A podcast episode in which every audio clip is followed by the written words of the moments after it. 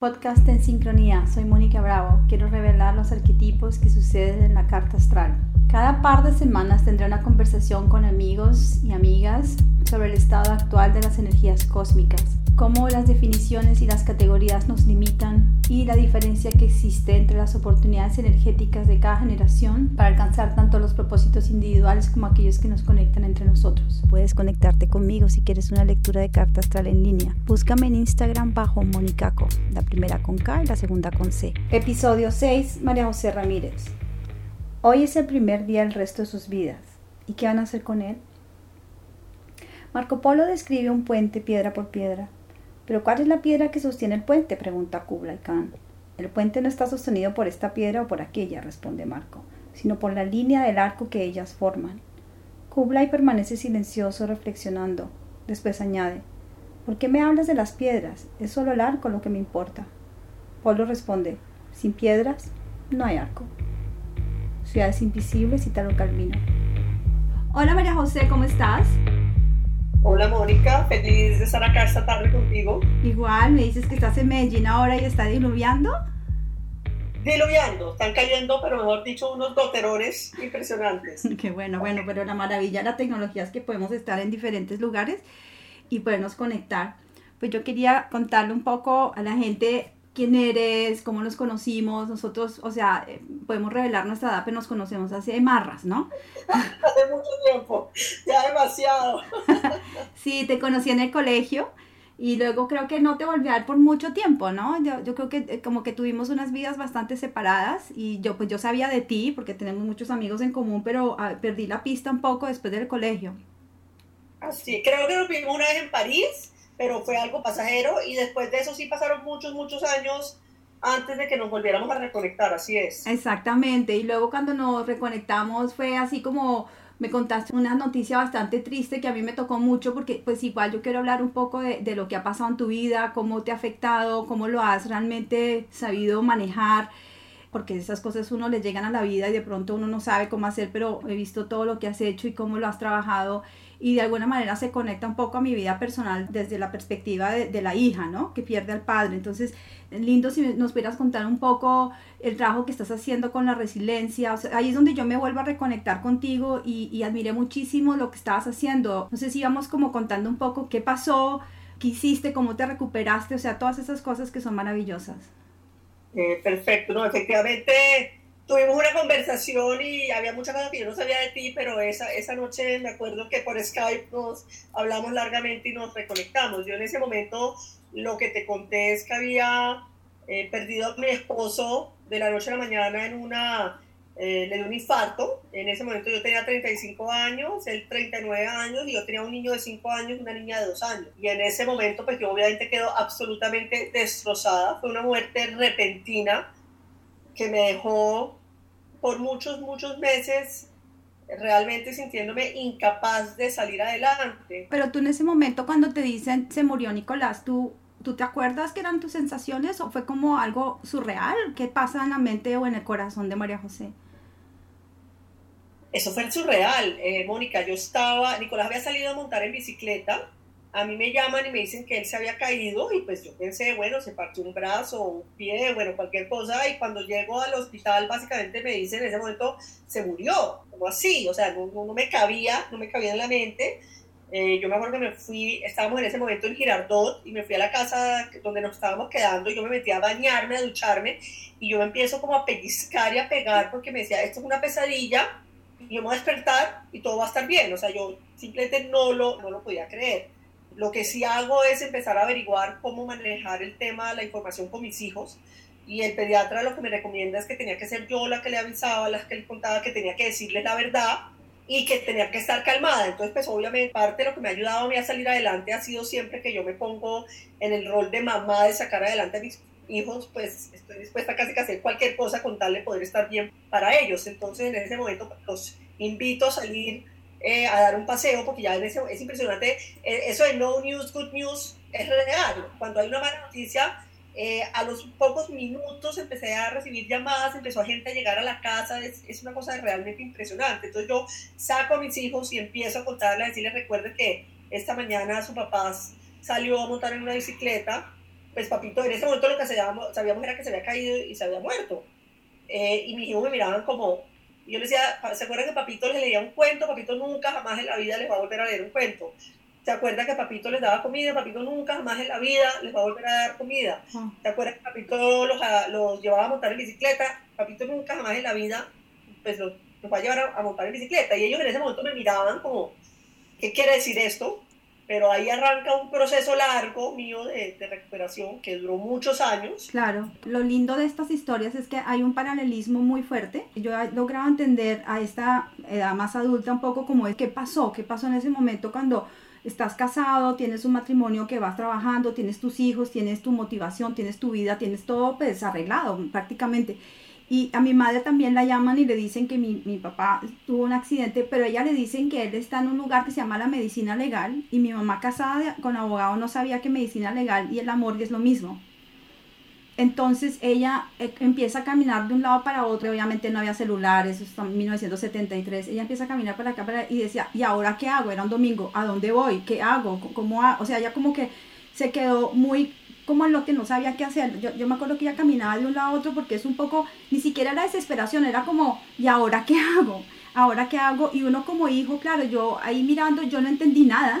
A nosotros nos mandaron al colegio al día siguiente, mi mamá, a diferencia tuya, no nos contó directamente. Yo creo que ahí fue, y, y muy bien de la parte de los pediatras, haberte dicho a ti que lo hagas porque en esa época mi mamá, yo creo que en su angustia, no se le ocurrió inmediatamente contarnos. Entonces nosotros cuatro, cada uno sabemos por diferentes fuentes. Entonces fue traumático en la medida de cómo se nos contó a cada uno. O sea, a mí eso me, causó un trauma terrible porque yo me enteré por la voz de unas monjas de un colegio. Cero corazón sino como, bueno, su papá está en el cielo. y yo como, bueno, un segundo, ¿no? Entonces es, es, es, muy interesante ver además qué pasa en la vida y eso que dijiste al principio me parece súper bonito porque el filtro que tú tienes por tener a tus hijos enfrente hace que tú, el amor, eh, la sobrevivencia, las ganas de seguir viviendo, o sea, no hay, es que no lo puedes dudar, o sea, miras a dos hijos y dices, yo tengo que seguir. Esa es como la fuerza, ¿verdad? Así es. Y he oído casos que no han sido así. O sea, en el caso mío, yo me acuerdo que sí se me cerró el apetito, no quería comer y yo me embutía la comida porque yo decía, yo tengo que vivir, yo tengo que vivir. Y ahí a los seis meses aproximadamente tengo una experiencia eh, que es, pasa lo de las Torres Gemelas, que además yo sé que tú tienes también un, cuento muy impresionante con las Torres Gemelas. Eh, yo ese día estaba en una capacitación ayudando a capacitar una fuerza de venta y hay un señor absolutamente maravilloso. Eh, y las últimas palabras que él dice ese día son, cuando acaba la capacitación, es hoy es el primer día del resto de sus vidas. ¿Qué van a hacer con él? Mm. Y yo pues obviamente estoy primero impactada pues por lo de mi esposo, después con las Torres Gemelas que mueren casi 3.000 personas, eh, y yo soy todo el día diciendo, todos vamos a morir, o sea, lo único que tenemos claro y seguro es que vamos a morir en algún momento, yo me imaginaba en ese momento, digamos, que si hubiera muerto ahí en lo de las Torres Gemelas, hubiera llegado donde Dios, yo soy católica, pues, creyente, y él me iba a decir, bueno, ¿tú qué has hecho con tu vida? Te mandé una dificultad como a todo el mundo y tú lo único que has hecho es llorar, eh, eh, y, llorar, y llorar, y llorar. ¿Qué estás haciendo? Entonces, cuando este señor me dice a mí esas palabras tan maravillosas, yo puedo decir que ese es el primer instante en donde yo conscientemente tomo la determinación que voy a salir adelante. Ah, qué bonito, porque te pusiste en una relación donde te pones realmente como a observar qué ha sido tu vida, qué fue lo que te pasó, el dolor que has, salido, pero te pone una, en un referente a dónde estás en este momento y hacia dónde vas. Exactamente, yo digo mis hijos y yo todavía no sé ni cómo ni cuándo, no sé, no tengo idea, pero tomo la determinación firme, y me acuerdo ese día preciso perfectamente, digo, que mis hijos y yo vamos a salir adelante. Qué lindo. Y ahí anda un proceso que ha durado muchos años, violento, eh, pero, pero si hay un inicio, digamos, de un caminar, eh, podría decir que fue ese día donde conscientemente digo, no, tengo que salir adelante por el amor a, mis hijos que les tengo, eh, para, además yo creo, yo pensaba, yo creo que Nicolás, casi se llamaba mi esposo, pues no quisiera que me hubiera yo a mis hijos o quedáramos en la tristeza, sino que él quisiera que volviéramos a ser felices algún día. ¿Qué es el luto? ¿Es necesario el luto? O sea, ¿cómo se vive un luto? ¿Cuáles son los pasos, el proceso? ¿Cómo puede uno caminar un luto? El luto hay que vivirlo, Mónica. Y yo te diría que casi que lo primero que me dijo una psicóloga que llevaron allá a Girardot, ella me dio en ese momento unas pastillas como calmantes y ella me dijo, mira, el luto lo vas a vivir, o ahora, o en un año, o en 10 años. Estas pastillas te las voy a dejar ti, pero entre más pastillas tomes, pues menos vas a poder empezar a vivir ese luto.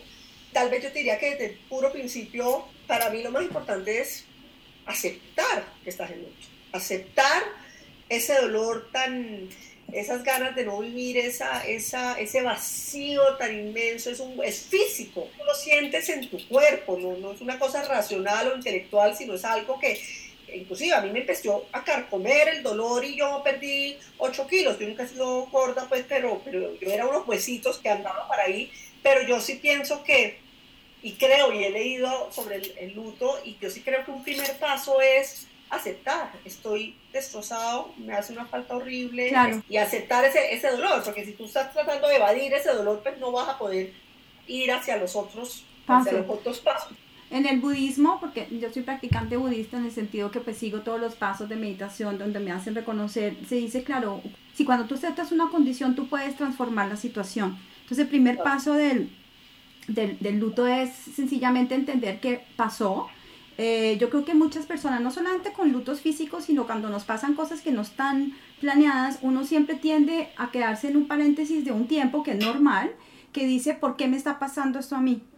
O yo no sé qué hice para llegar aquí. O, o sea, esos son como frases que uno utiliza, que son como yo digo, unos cojines así que uno utiliza para poder suavizar el golpe pero también son un poco eh, no querer ver la situación, porque cuando uno dice, yo qué hice para merecerme esto, o por qué estoy aquí si nunca me ha pasado, uno no está aceptando, uno está todavía viviendo en un potencial, que ¿qué hubiera pasado si no hubiera salido a montar en bicicleta? O si mi papá no fumara y no tenía que salir a comprar cigarrillos, no estaría, porque uno no puede vivir de qué, hubiera pasado. O sea, que el luto es una cosa que es muy importante vivirlo en la vida cuando pasan cosas, no solamente muertes, porque entre más rápido lo asumas, eso no quiere decir que va a durar tres minutos menos, no, todo lo contrario, o sea, tú lo asumes, tú lo entiendes, tú lo vives, tú lo lloras, tú gritas, tú peleas, me imagino, se pasa por todas las cosas. Hay noches que tú lloras, hay días que te sientes y miras al espejo, no puedes creer qué te pasó, cuando miras a tus hijos no sabes, no sabes, pero es la aceptación, porque apenas empiezas a aceptarlo largamente, empiezas a dejarlo ir, y dejarlo ir no es olvidar. Yo creo que hay una cosa también ahí que pasa que muchas personas están muy angustiadas y cuando tú aceptas que alguien se murió, se va a olvidar, todo lo contrario, todo lo contrario.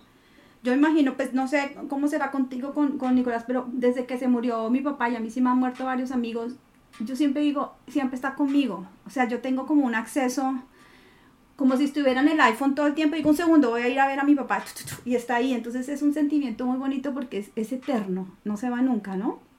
Así es, pero tú has dicho, mencionaste algo que yo creo que es muy importante y es que uno muchas veces se queda como en la negación. Y empieza uno, es que se hubiera hecho esto, se hubiera hecho esto, y ese aceptarte que la realidad es y no hay nada que puedas hacer eh, al respecto. Y yo era, yo tenía una relación linda con Nicolás y eh, él me mantenía, yo, era yo digo que era una feliz mantenida y uno se queda en eso. Entonces uno quiere que la vida sea como era antes. Uno pelea con la vida y, y, de alguna manera, en mi caso, yo entré a, un, a, sentirme como una víctima por muchos años de pobrecita yo. Yo apenas me encontraba con alguien, lo primero que le decía era como, ay, es que ustedes no saben la tragedia, es que yo soy viuda, ¿no? Eso, y eso era como un grito de, por favor ayúdenme porque yo no soy capaz sola. Eh, y, el proceso de uno poder empezar a decir, bueno, no, es que esto es, esto es, esto fue lo que me tocó vivir, y empezar ya no a preguntar el por qué, porque el por qué no tiene salida, sino bueno, ¿y el para qué? ¿Y, y, esto para qué me pasó? ¿Y, ¿Y, yo qué tengo que hacer con esto? Pues ese es un proceso cuando ya tú empiezas como a, transformar poco a poco ya, y a trascender hacia poder salir adelante. hay, hay, una segunda enseñanza que para mí ha sido muy importante, es el tema de elegir. Y es que yo puedo siempre elegir cómo voy a vivir una situación. Yo lo puedo vivir desde la víctima de la tragedia, pobrecita, eh, amarrada al pasado, sin querer soltar el pasado, amarrándome a lo que fue, o decir, esto, esto fue lo que me tocó vivir y cómo hago para vivirlo eh, de una manera empoderada y, y tratando de hacer lo mejor de lo mejor posible. Tú sabes que lo bonito en la astrología es de que, digamos, esos arquetipos de la víctima, de la desilusión son arquetipos del planeta Neptuno Pisces, ¿no? son arquetipos súper importantes porque cuando están, digamos, vibrando en una energía positiva, pues es el poeta, el músico, el, el amor infinito, la conexión con todo, con, con, Dios, con el más allá, pero cuando no está en, en la vibración que es, entonces es la víctima, pobre yo, me voy a morir, suicidio, venga, nos tomamos todo el alcohol, metámonos todas las drogas, suicidémonos, esa es, ¿no? El contrario es Virgo. Entonces, una de las maneras para trabajar muchas veces es de que si tú estás muy inundado en una situación, lo más fácil para poder salir de ella es irte al otro lado y poderla observar desde ahí. Cuando uno está en ese desespero y pobrecita yo y, víctima, es que usted no sabe lo que me está pasando, es que para usted es diferente, es que usted no se imagina, o sea, todas esas cosas que uno a veces en algún momento de la vida los ha hecho, uno se va directamente y se tiene que ocupar la mente y ocupar el cuerpo y ocupar el, hacer, el que hacer, la rutina inmediata a cosas pequeñas como lavarse los dientes, hacer ejercicio, cocinar, o sea, cosas pequeñas porque en el momento que tú estás en el día a día, momento a momento, en el, en el ahora, hace que esas, digamos, verdades y dolores grandes que uno tiene, el pobrecita, yo no sé qué, se reduzcan al momento. Y ese momento te hace salir y estar en el ahora. Y es súper bonito poderlo combinar porque yo creo ahora que estoy en Colombia hace unas semanas, una de las cosas que más me impacta entre amigas, entre amigos que hablamos es que dicen bla bla bla fulanito, ay pobrecito, ay no, pobre, ¿no? Entonces yo estaba, estaba con unos amigos y yo era, pero bueno, por favor, podemos decir la misma conversación sin el pobrecito, porque yo no estoy diciendo que qué bien que le haya pasado, pero estoy diciendo, porque no, si lo vamos a ayudar, pues estamos hablando de alguien, cómo ayudarlo, no lo ayudemos desde el punto de vista de que él es, es un pobrecito, sino diciendo, bueno, más bien para ayudarlo habría que hacerlo caer entender en esto y esto y esto, en vez de seguir tirándole el panecito porque es una víctima porque es que uno contribuye también a que los demás sean víctimas, o sea, de tus amigos y familia y personas con las que estabas seguro había un montón de gente que quería ayudarte desde el punto de vista de la víctima, porque los hacía sentir pues mejor. Y tú lo que necesitabas era alguien que te dijera, María José, camina, nos vamos ya hacer esto, porque la persona que te dice, ay, sí, pobre, esa persona no te va a ayudar.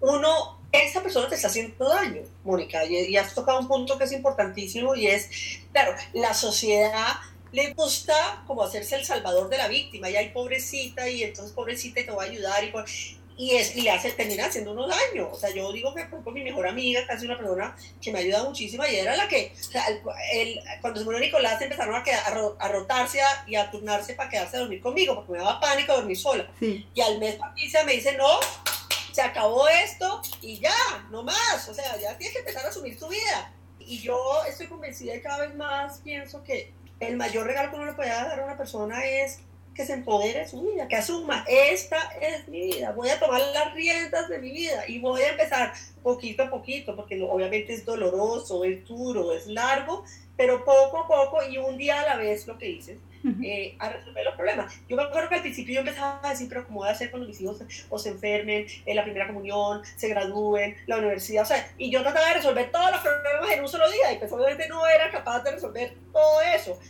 Y ahorita ya han pasado 18 años, ya, ya prácticamente, de aquí adelante a mi hijo se graduó con honores de la universidad, a mi hija le faltan dos años y veo que cada día ha traído su afán y cada día lo he ido pudiendo sacar adelante y, ya acá estoy, ya acá estoy. Qué linda. Y, María José, cuéntanos un poquito, o sea, sigues haciendo tu vida, sigues manteniendo tus hijos haciendo, saliendo adelante, digamos, pero hay un momento que tú empiezas a tener como un contacto más como, bueno, esto, esta historia mía se la puedo contar a otras personas y además puedo inspirar a la gente, porque muchas veces la gente siempre sale inspirada por, por cuestiones que los hacen sentir conectados con algo que es muy cercano a, a sí mismos, ¿no? Entonces, cuando tú le hablas a la gente desde lo más profundo del corazón, hay mucha gente que viene y dice, ay, a mí me pasó igual, entonces, ¿cómo hiciste? Y uno se conecta. A mí siempre me pareció muy interesante cómo pasas y esa historia que me has contado un par de veces que es divina. Pues eso fue hace ya casi cuatro años. En un momento dado, tengo un tema de salud y me encuentran que tengo un, tumor en la, en la cabeza, en la hipófisis. Y yo en ese momento pues como te digo que soy católica, le pido a Dios, le digo, por favor, Dios, yo todavía no me quiero ir, te prometo que yo me comprometo a empezar a compartir mi historia de vida.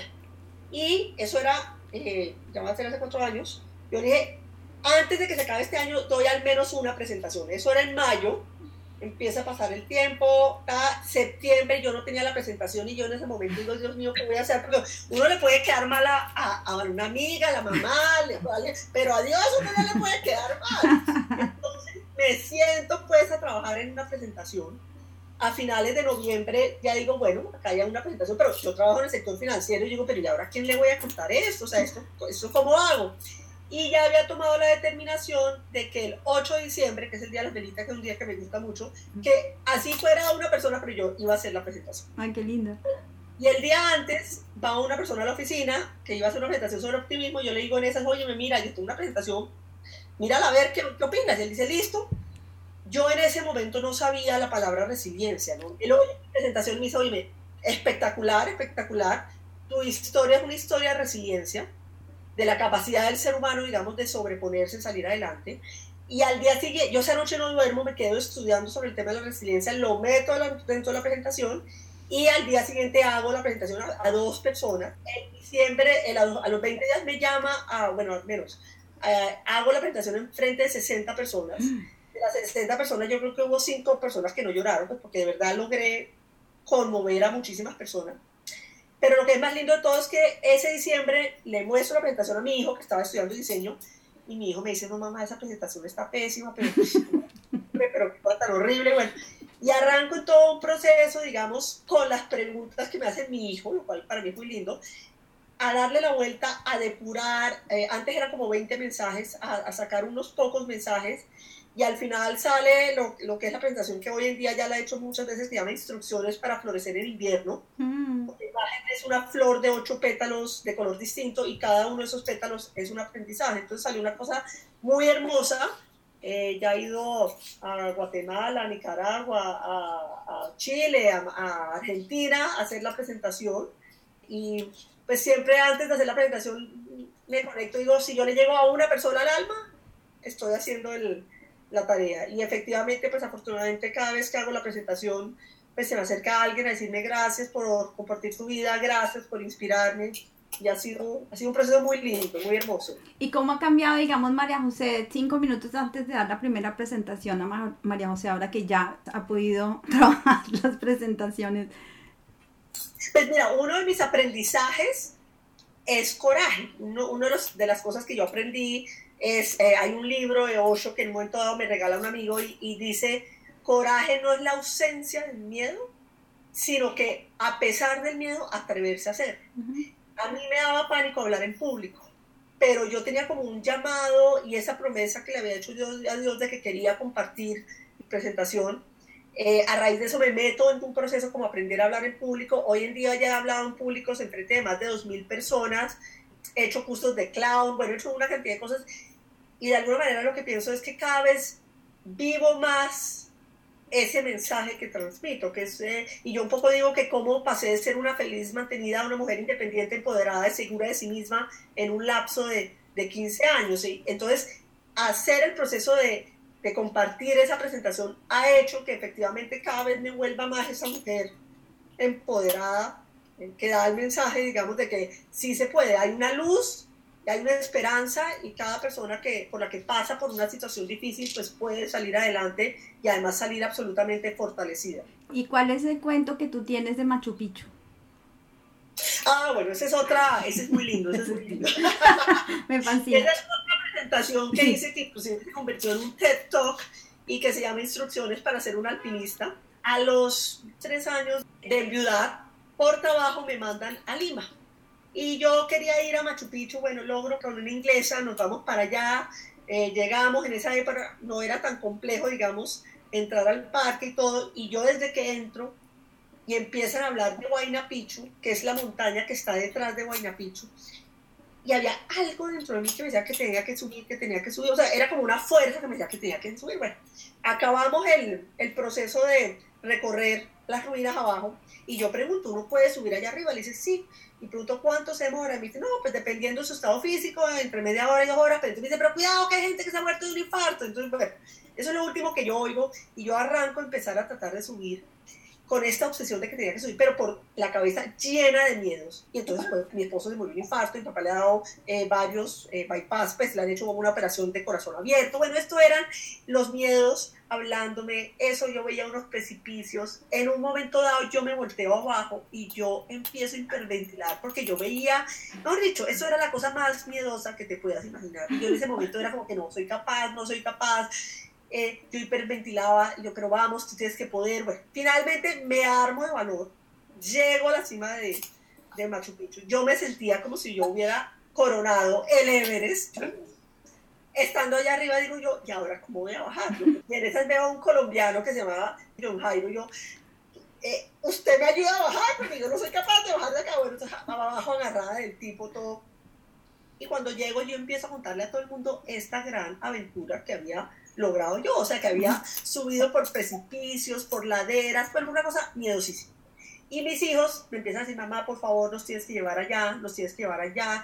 Yo, pero usted está muy chiquito, eso es muy peligroso. Bueno, pasan ocho años de este mítico, este ascenso mío, digamos, a la cima de Guaynapicho. Mm. Y finalmente le digo a mis hijos, bueno, ya están suficientemente grandes, vamos a subir, vamos a ir a, Machu Picchu y vamos a subir a Guaynapicho, pero entonces vamos a comprar unas botas especiales y agarrar unas cosas esos, eh, especiales para uno agarrarse, las montañas. Pues llegamos, empezamos a subir. Antes de subir, le digo a mis hijos, miren, nos vamos a enfrentar a un tema miedosísimo, por favor, si les da susto, nos me avisan y nos devolvemos. Ellos, listo, perfecto, mamá, no te preocupes, vamos contigo. Empezamos a subir y me empezaron a preguntar, mamá, ¿dónde es que viene esa parte tan, tan difícil? Yo, no, no, ya viene, ya viene, ustedes tranquilos.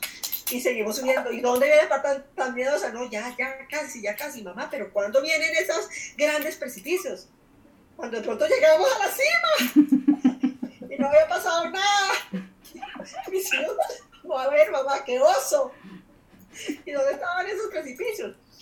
Y yo ahí me quedo meditando. o sea, la montaña es la misma, la montaña es la misma.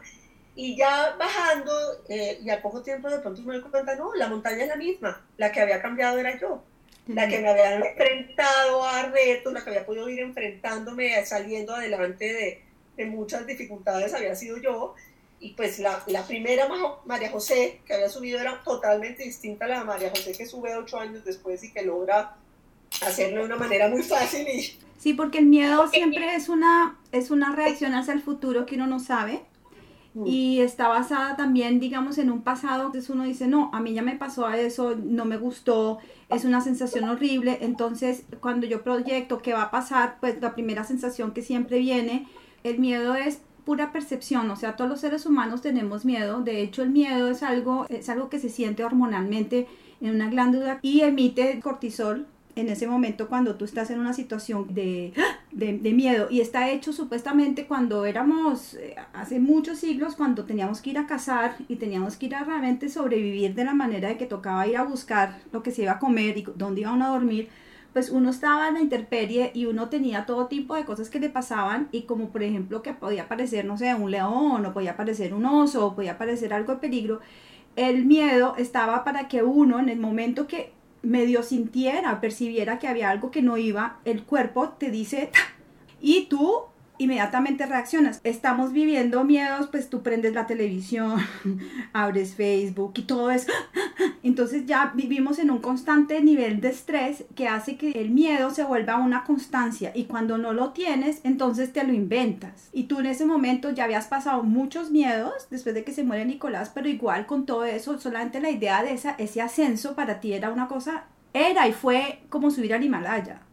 Pero como, sí, pero la siguiente vez que tú lo experimentas y más como tienes la fortaleza al lado tuyo que son tus hijos, porque tú la segunda vez subes con tu fortaleza, ellos son tu fortaleza. Obviamente, ellos se han dicho, bueno, mi mamá estaba medio loca porque pero es la percepción, es súper bonito porque uno puede ir, yo he trabajado mucho con el miedo, yo también lo he tenido muy impregnado en mí, Tal vez por lo mismo, mi mamá cuando mi papá se murió quedó muy miedosa, o sea, ella le daba mucho miedo que nosotros saliéramos, que fuéramos, entonces siempre era, la palabra cuidado era cuidado, cuidado, cuidado, y yo le tenía repelusa la palabra cuidado porque yo soy una persona bastante arriesgada y cada vez que decían cuidado, yo decía no me digan cuidado porque entonces yo ya voy a dejar de hacer.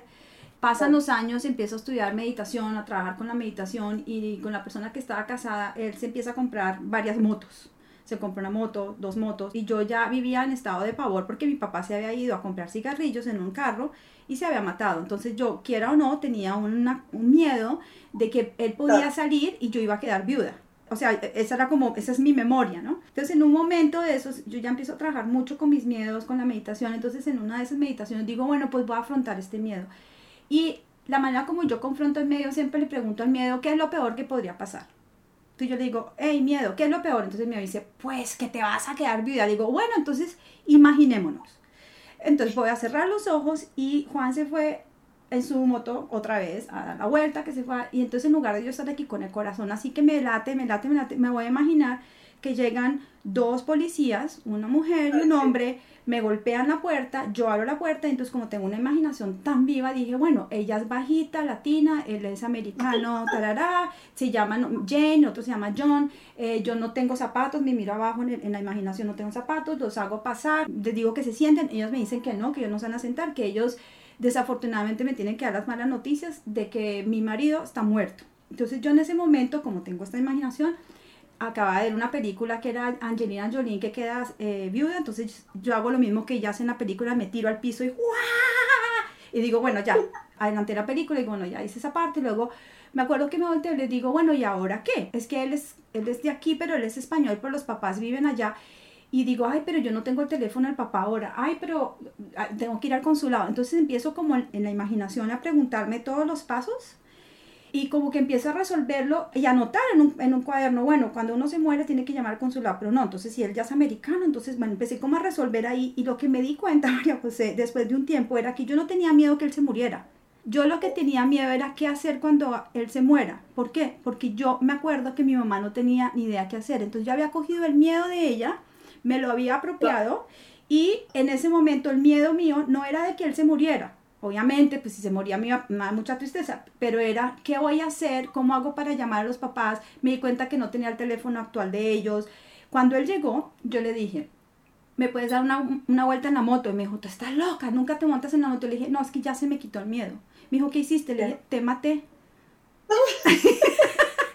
Pero fue increíble, porque entonces cada vez que tengo un miedo, lo trabajo con la meditación diciendo, bueno, vamos y, y caminamos el miedo que cuál es el peor escenario y lo vives. ¿Qué es lo peor que puede pasar? Es la pregunta. Entonces, ah, que no te hagan nada eso. Bueno, y entonces después está el barco. Y bueno, y entonces después qué? Y entonces tú, tú, tú, y hago todo y lo, lo, apunto. Y al final digo, solución, ah, tengo miedo que no tengo los zapatos que son. Ah, no tengo miedo que no va a llegar temprano. O sea, siempre termina siendo no lo que yo tenía miedo, sino otra cosa mucho más chiquita, que uno lo ha sacado de contexto. Inclusive, pues, uno de los profesores que tomé para lo del tema de hablar en público, él dice que uno casi que todos los días debería enfrentarse a algo que le dé miedo. Siempre. Porque la manera que tú te vas enfrentando poco a poco, tú vas expandiendo las posibilidades de tu vida. Porque es que si tú, si tú vives con miedo, tú vives en, en el status quo. Tú no avanzas en la vida. Tú te quedas en el que ya está. Entonces, por ejemplo, si te da miedo viajar, entonces pues estás, digamos, en Bogotá y no sales de Bogotá o Medellín o Nueva York, donde estás tú ahorita. Entonces dicen, bueno, vamos a hacer un viajecito hoy de media hora y después de una hora y después entonces en el avión y después entonces cosas del Pacífico y después, bueno, y después, y esa es una manera de tú ir expandiendo las posibilidades de tu vida. ¿Qué, qué, qué tal que no me hubiera atrevido este proceso de empezar a hablar en público?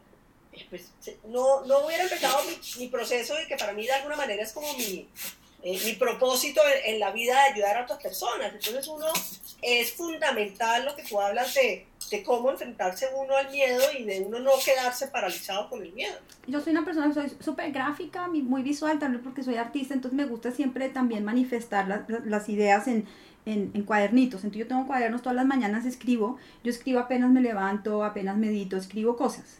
doy gracias, eh, luego digo qué es lo que voy a hacer. Empiezo a escribir las cosas que quiero hacer y hay veces se me cuelan unos miedos. Porque entonces digo, voy a hacer esto. Entonces pues digo, ah, no, pero esto mejor lo hago después. Lo hago Yo, por ejemplo, la palabra procrastination, que en español me imagino que se dirá procrastinación, no sé.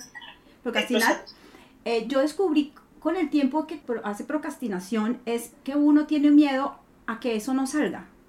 Entonces tú dices, ah, ya va dentro de ratico. Lo propones. Lo propones, porque no estás queriendo afrontar en ese momento, sí. ¿Qué, ¿Qué es lo peor que puede pasar? A mí me invitan a muchas cosas, pero yo también tengo que aplicar. Entonces yo siempre quería como una reina que me invitaran a todo y hay un momento que pues en este sistema americano pues tú quieres seguir teniendo más comisiones y más cosas tienes que aplicar. Entonces a mí siempre me daba miedo que me dijeran que no. Ahora soy la dura de las aplicaciones y siempre digo que yo ya alcanzo a hacer tanta, ta, ta, ta, y ya no hago, cuando estoy medio tirando el, pensamiento hacia adelante que lo voy a hacer después, digo, no, no, no, no, no, Mónica, venga para acá, venga, ¿a dónde va? Que entonces yo salgo yo con carita de, mm, ¿Estás procrastinando? Un poquito. Entonces, ¿qué tienes miedo? Que no te lo den. Ujú, Ok, vamos a hacerlo. Yo te acompaño. Entonces, yo me inventé otra Mónica, que es la Mónica que es súper chévere, que siempre me, me lleva de la mano, que es como mi hermanita mayor, que me dice, ven, vamos a hacerlo, súper chévere, no va a pasar nada. Y entonces me he hecho como muy amiga de, de una persona que cuando me, tengo miedo, pues me saca de la mano y me, me, me lleva a un lugar como mucho más cómodo. Voy a, voy a crear una, una María José. Hay varias. Ayude. Sí, y hay otras por la mañana que te hacen el desayuno. A- amo dormir tarde, tú no sabes, o sea, si yo fuera, si fuera mi vida, yo diría, yo viviría una vida durmiendo, me fascina dormir. Y hay otra parte pues, que me gusta crear y todo, pero la de dormir, entonces hay una por la mañana que me levanta y dice, mi amor, levántate ya, ya va, ven, vamos a meditar, vamos a hacer eso. Y digo, bueno, ¿por qué tú no vas haces el desayuno? Y dice, bueno, yo te lo traigo. Entonces yo en estos juegos que me hago, termino levantándome, desayunando, meditando, haciendo yoga, todo lo que tengo que hacer, y luego me río y digo, hmm, me engañaste, ¿no? Ya estamos aquí paradas. Dice, sí. Y dice, sí, porque te quiero mucho. Y yo, ajá, te pillé. Entonces me da risa porque, claro, me inventé una cantidad de personas y personajes que soy yo misma, pero la Mónica amorosa, la Mónica valiente, todas las Mónicas que uno quiere tener. Entonces es bonito porque además es muy juguetón todo, ¿no? Claro, sí, no, no es con fuerza y a las malas, sino. Pero hay ahorita, en lo que estabas conversando, dijiste algo que, que me parece que vale la pena que, que hablemos un poco y es el tema de la gratitud. En mi proceso, a mí, a mí me pasa que pasan muchos años en donde yo pensaba que todo el mundo era malo y que a mí me habían hecho algo malo y por eso yo había enviudado y, y yo todavía no entendía qué era todo eso lo malo que había hecho. Y un día mi hija me- se me queda preguntando y dice, mamá, ¿cierto que no hay nada que darle gracias a Dios? Y yo me impacto muchísimo porque me doy cuenta enseguida que no, son, no es ella, que momento tenía 8 o 9 años, sino que era un reflejo de lo que me había visto a mí. Y Mm, cuando ella dice eso, yo por primera vez me quedo pensando y digo, sí, se murió Nicolás, pero hay, hay muchas cosas por las cuales le puedo dar gracias. O sea, tengo salud, mis hijos también, he podido encontrar trabajo, estoy saliendo adelante. Y en ese momento me doy cuenta de la importancia eh, y a partir de ese momento tomo la práctica de empezar a dar gracias todas las noches. Eh, y dar las gracias para mí es una especie de, de hacer un alto en el camino, dejar de pensar en lo que no tengo, lo que me falta, lo que falta, bla, bla, bla, que sí tengo. Y es empezar a ver el vaso mitad lleno, eh, y realmente pienso que es, es mágico. Dime una sola cosa que yo debo hacer que me pueda ayudar a, a empezar a salir y es agradecer lo que sí tengo. Sí, yo digo las Sí. manitos, es esta, esta es siempre es gracias esto, gracias a la grabación, gracias, gracias, porque es increíble todas las cosas que tomamos por sentado. Claro, sí, por, por sentado, de acuerdo, de Y, acuerdo. y todo, gracias por la comidita, gracias, es una práctica tan, tan sencilla, tan bonita, tan y tan profunda, tan profunda. tan poderosa que realmente logra transformar las vidas y pasar de estar uno en negativismo, deprimido, a poder realmente empezar a ver cómo los estamos llenos de milagros, estamos rodeados de milagros. Todos los días. pero vamos por la vida sin darnos cuenta de lo que nos rodea. Entonces, en la medida que empezamos a, a practicar la gratitud, pues nos permite irnos dando cuenta de, lo, de, de- de todo lo bueno que sí tenemos al- alrededor nuestro. Tú sabes lo que yo hago a veces, porque bueno, yo soy toda como didáctica y todo, entonces digamos que hablo contigo hoy, ¿no? Entonces estamos hablando así en el teléfono alguna cosa y de pronto siento que tú estás un poco bajita de energía y estás, digamos, un poco mal. Entonces yo te digo, oye María José, te, hago, te propongo un juego y ¿por qué no hacemos el juego de gratitud por 21 días? Entonces tú me vas a decir, ¿cuál es ese? Entonces yo te digo, nada, mira, es fácil, yo por las mañanas, por Messenger o por WhatsApp, por lo que tú quieras, yo te voy a escribir pero yo te voy a escribir 10 cosas de las cuales yo estoy eh, agradecida y tú me las contestas. Eh, pues no, no las mías, sino las tuyas, sin Sí. ninguna presión, pero chévere que lo hagamos continuo. Entonces yo casi siempre estoy enrollada con alguien, sea un alumno mío, una persona que yo vea que necesita algún amigo, y siempre tengo esta cosa de la gratitud. 21 días. ¿Por qué 21? Porque los 21 días es, es el tiempo mínimo para cambiar hábitos. Y sabes que sí ayuda un montón. Me encuentro con amigos de eso y me dicen, oye, gracias por es- ese ejercicio que parecía tan bo. Además, no lo quieren hacer al principio. No, no, no, yo, mira, no juzguemos, hazlo. Si no puedes 10, haz 3. Con que tú agradezcas tres cosas, tío, es súper bonito. Además, gratis. no cuesta nada. Mira, me da risa que me digas eso porque yo hago lo mismo ¿Sí? y ya he hecho el proceso con varias personas. Qué lindo. En- en- Una de esas fue un, es un tío mío que llegó a Bogotá porque le tienen que hacer un trasplante eh, y, él, y te- él vive en Barranquilla, bueno, un proceso complejísimo y yo no lo podía visitar mucho, pero le decía, mira, Julito, hagamos eso, vamos a hacer el proceso de la gratitud. Y a lo largo del, de todo, mientras que él esperó, que le llegó el órgano, que lo pudieron trasplantar y todo, yo siempre le mandaba, eh, tú de qué agradeces, y yo, le, yo siempre le mandaba cinco cosas que le agradecía. Y un día me puse feliz porque a mí me embolaté, se me olvidó mandarle mis cosas, y me, me manda su lista de cinco cosas y me dice, ¿y tú qué agradeces? Y yo ese día, yes. Claro, qué lindo, es que son los pequeños ejemplos, cuando tú dices que tú... Eh, has inspirado a muchas personas con tu cuento, ese es un poder muy grande que tienes.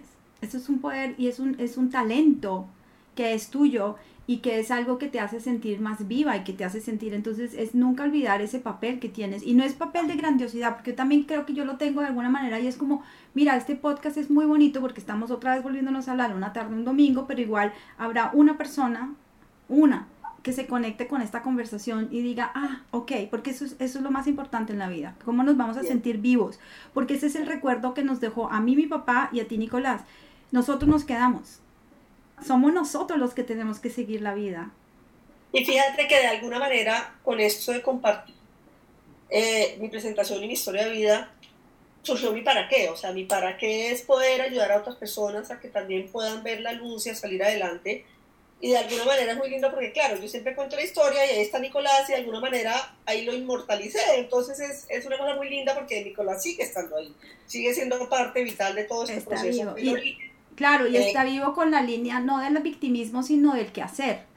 Claro, es proactivo, es proactivo y está vivo y está, y está ahí y a mí, claro, me impresiona, él se murió a la misma edad que, que, tenía mi papá, o sea, tú tenías la misma edad que tenía mi mamá, es como, wow, eso es como muy joven, no es, no, no es ni muy joven ni muy viejo, es como en ese momento tenía que pasar y eso era para que tú pudieras, digamos, caer en cuenta de una cantidad de cosas que lo hiciste y eso es una fortuna muy grande, que tú también pudiste como escuchar esa voz, a Dios, a lo que tú quieras llamar, que te hizo volver a estar en contacto con la persona que realmente viniste a ser, que es la persona que eres ahora. Así es, así es. ¿Cómo crees tú eh, que tus hijos han, digamos, manejado toda la parte del duelo? Si puedes hablar de eso o... Mira, yo creo que para los hijos lo más importante ha sido mi ejemplo. Eh, ah, eh, en mi último cumpleaños mi hija me escribió una carta hermosísima y me decía mi, mi, hija, mamá, el ejemplo que hemos tenido tuyo de luchar, de salir adelante, de querer hacer el proceso de querer encontrarte, de querer eh, escudriñarte, de, todo ese proceso, pues ha sido el, el ejemplo más lindo de nosotros de, de, darnos la fortaleza de que sí, papá murió, pero no es el final del mundo y tenemos que seguir adelante y tenemos que salir fortalecidos y tenemos que... Entonces ellos nunca hicieron un, proceso muy formal con psicólogos y cosas así. Eh, yo lo que siento es que fue más un proceso de, de verme mi proceso y como yo sí me, pues poco a poco me fui tomando las riendas de mi vida. Eh, y yo hoy pues, soy súper orgullosa. Ellos dos son cada uno en, en, su área y lo que está haciendo unos seres independientes, empoderados, echados para adelante. Y, y, en últimas eso era lo que yo más quería. Yo quería unos seres que pudiesen enfrentarse a los retos de la vida y, y que no les quedara grande, pues cosas como por ejemplo pues mi, que para mí fue muy traumático el, cuando murió eh, Nicolás, pero, pero que finalmente logré salir adelante. Yo hoy, esta mañana, esta mañana escribí algo que puse en las redes y, y te quiero leer, eh, porque se lo escribí a mi mamá, acabo de, de, que tiene que ver un poco con eso, pero también con ella como está ahora, ¿no? Entonces, eh, lo quiero leer un segundito y lo, y lo busco acá para que lo pueda leer en la pantalla. Porque acabo de regresar de, de, de visitarla en Colombia. Y, y, me ha sido, estas semanas he estado pensando mucho en ella, mucho desde, otro punto de vista, porque nunca he querido verla a ella como la víctima tampoco, ¿no? Nunca me ha gustado esa idea del victimismo, siempre me da repelús un poco, pero entonces mira, acá le escribí, eh, la mamá, en mi caso siempre tuve sentimientos encontrados hacia ella, eso es normal. Ella, poderosa, divertida, genial, intuitiva, crítica, impaciente y una ira reprimida, ganas de brillar todo el tiempo cuando mi papá se murió abruptamente, muchas de estas cualidades la llevaron a seguir, y ella siempre dice que lo hizo por sus cuatro hijos. Mucho peso para ella, mucho peso para los hijos. Yo tengo sus mismas cualidades, quizás no soy tan crítica y mi ira se nota en el instante. Recién la visité en Bogotá. La medicina contemporánea llama ciertos síntomas de vejez por nombres para asignar más drogas y más maneras de que los muertos se queden en vida. Yo la llamo envejecimiento. Desde luego, si uno es vanidoso, y ella lo ha sido siempre, una mujer de 84 no tiene canas y no puede mostrar su vulnerabilidad. Que se le olvidan las cosas, pues a quién no. A mí todo el tiempo, especialmente desde, desde la era digital, donde solo trabajo una parte de mi cerebro. Que se va a morir, alce la mano quien no vaya para el mismo lado. ¿Qué he aprendido de mi mami ahora? Con sus enfermeras, su sonrisa constante y el te quiero mucho, mucho, mucho cada vez que la llamo. ¿Qué he aprendido de su no me acuerdo muy bien? O cuando ya se inventa todo que me da una risa y no la juzgo, la miro, admiro cada huesito y pelito y cada respiro que emana. No solo me dio la vida, sino que me enseñó a vivirla con alegría, dignidad, simpatía, compasión y muchas, pero muchas risas. Nosotros los ingenuos, cuando nos dicen demencia o Alzheimer, solo pensamos, ¿y será que se va a olvidar de mí? ¿Y ahora qué voy a hacer? A darle tratamiento de pastillas para que no se olviden. Pero perdón, cada uno escoge cómo se quiere ir y disolver en la nada o en el todo. Esa es otra conversación. Ella decidió de irse a lo eh, homeopático, o sea, a gotitas, poco a poco, disolviéndose entre este mundo y el otro. Un regalo inmenso de una mujer que perdió a su padre y a su marido en cuestión de minutos. Creo yo, en mi fantásticamente ilusoria, que ha decidido irse poco a poco, así nosotros, sus cuatro pollitos, no tendremos que sufrir igual cuando papi se fue de un momento a otro en un accidente. Gracias, mami. Gracias, mami, me has dado la vida y me estás mostrando lo bello que es aceptar las cosas, que no es lo mismo que rendirse. Te quiero infinitamente, Mónica. Muy hermoso, muy hermoso. Pero qué lindo además que tengas la oportunidad de decírselo y actitud también poder manifestarle a las otras personas y darle las gracias es...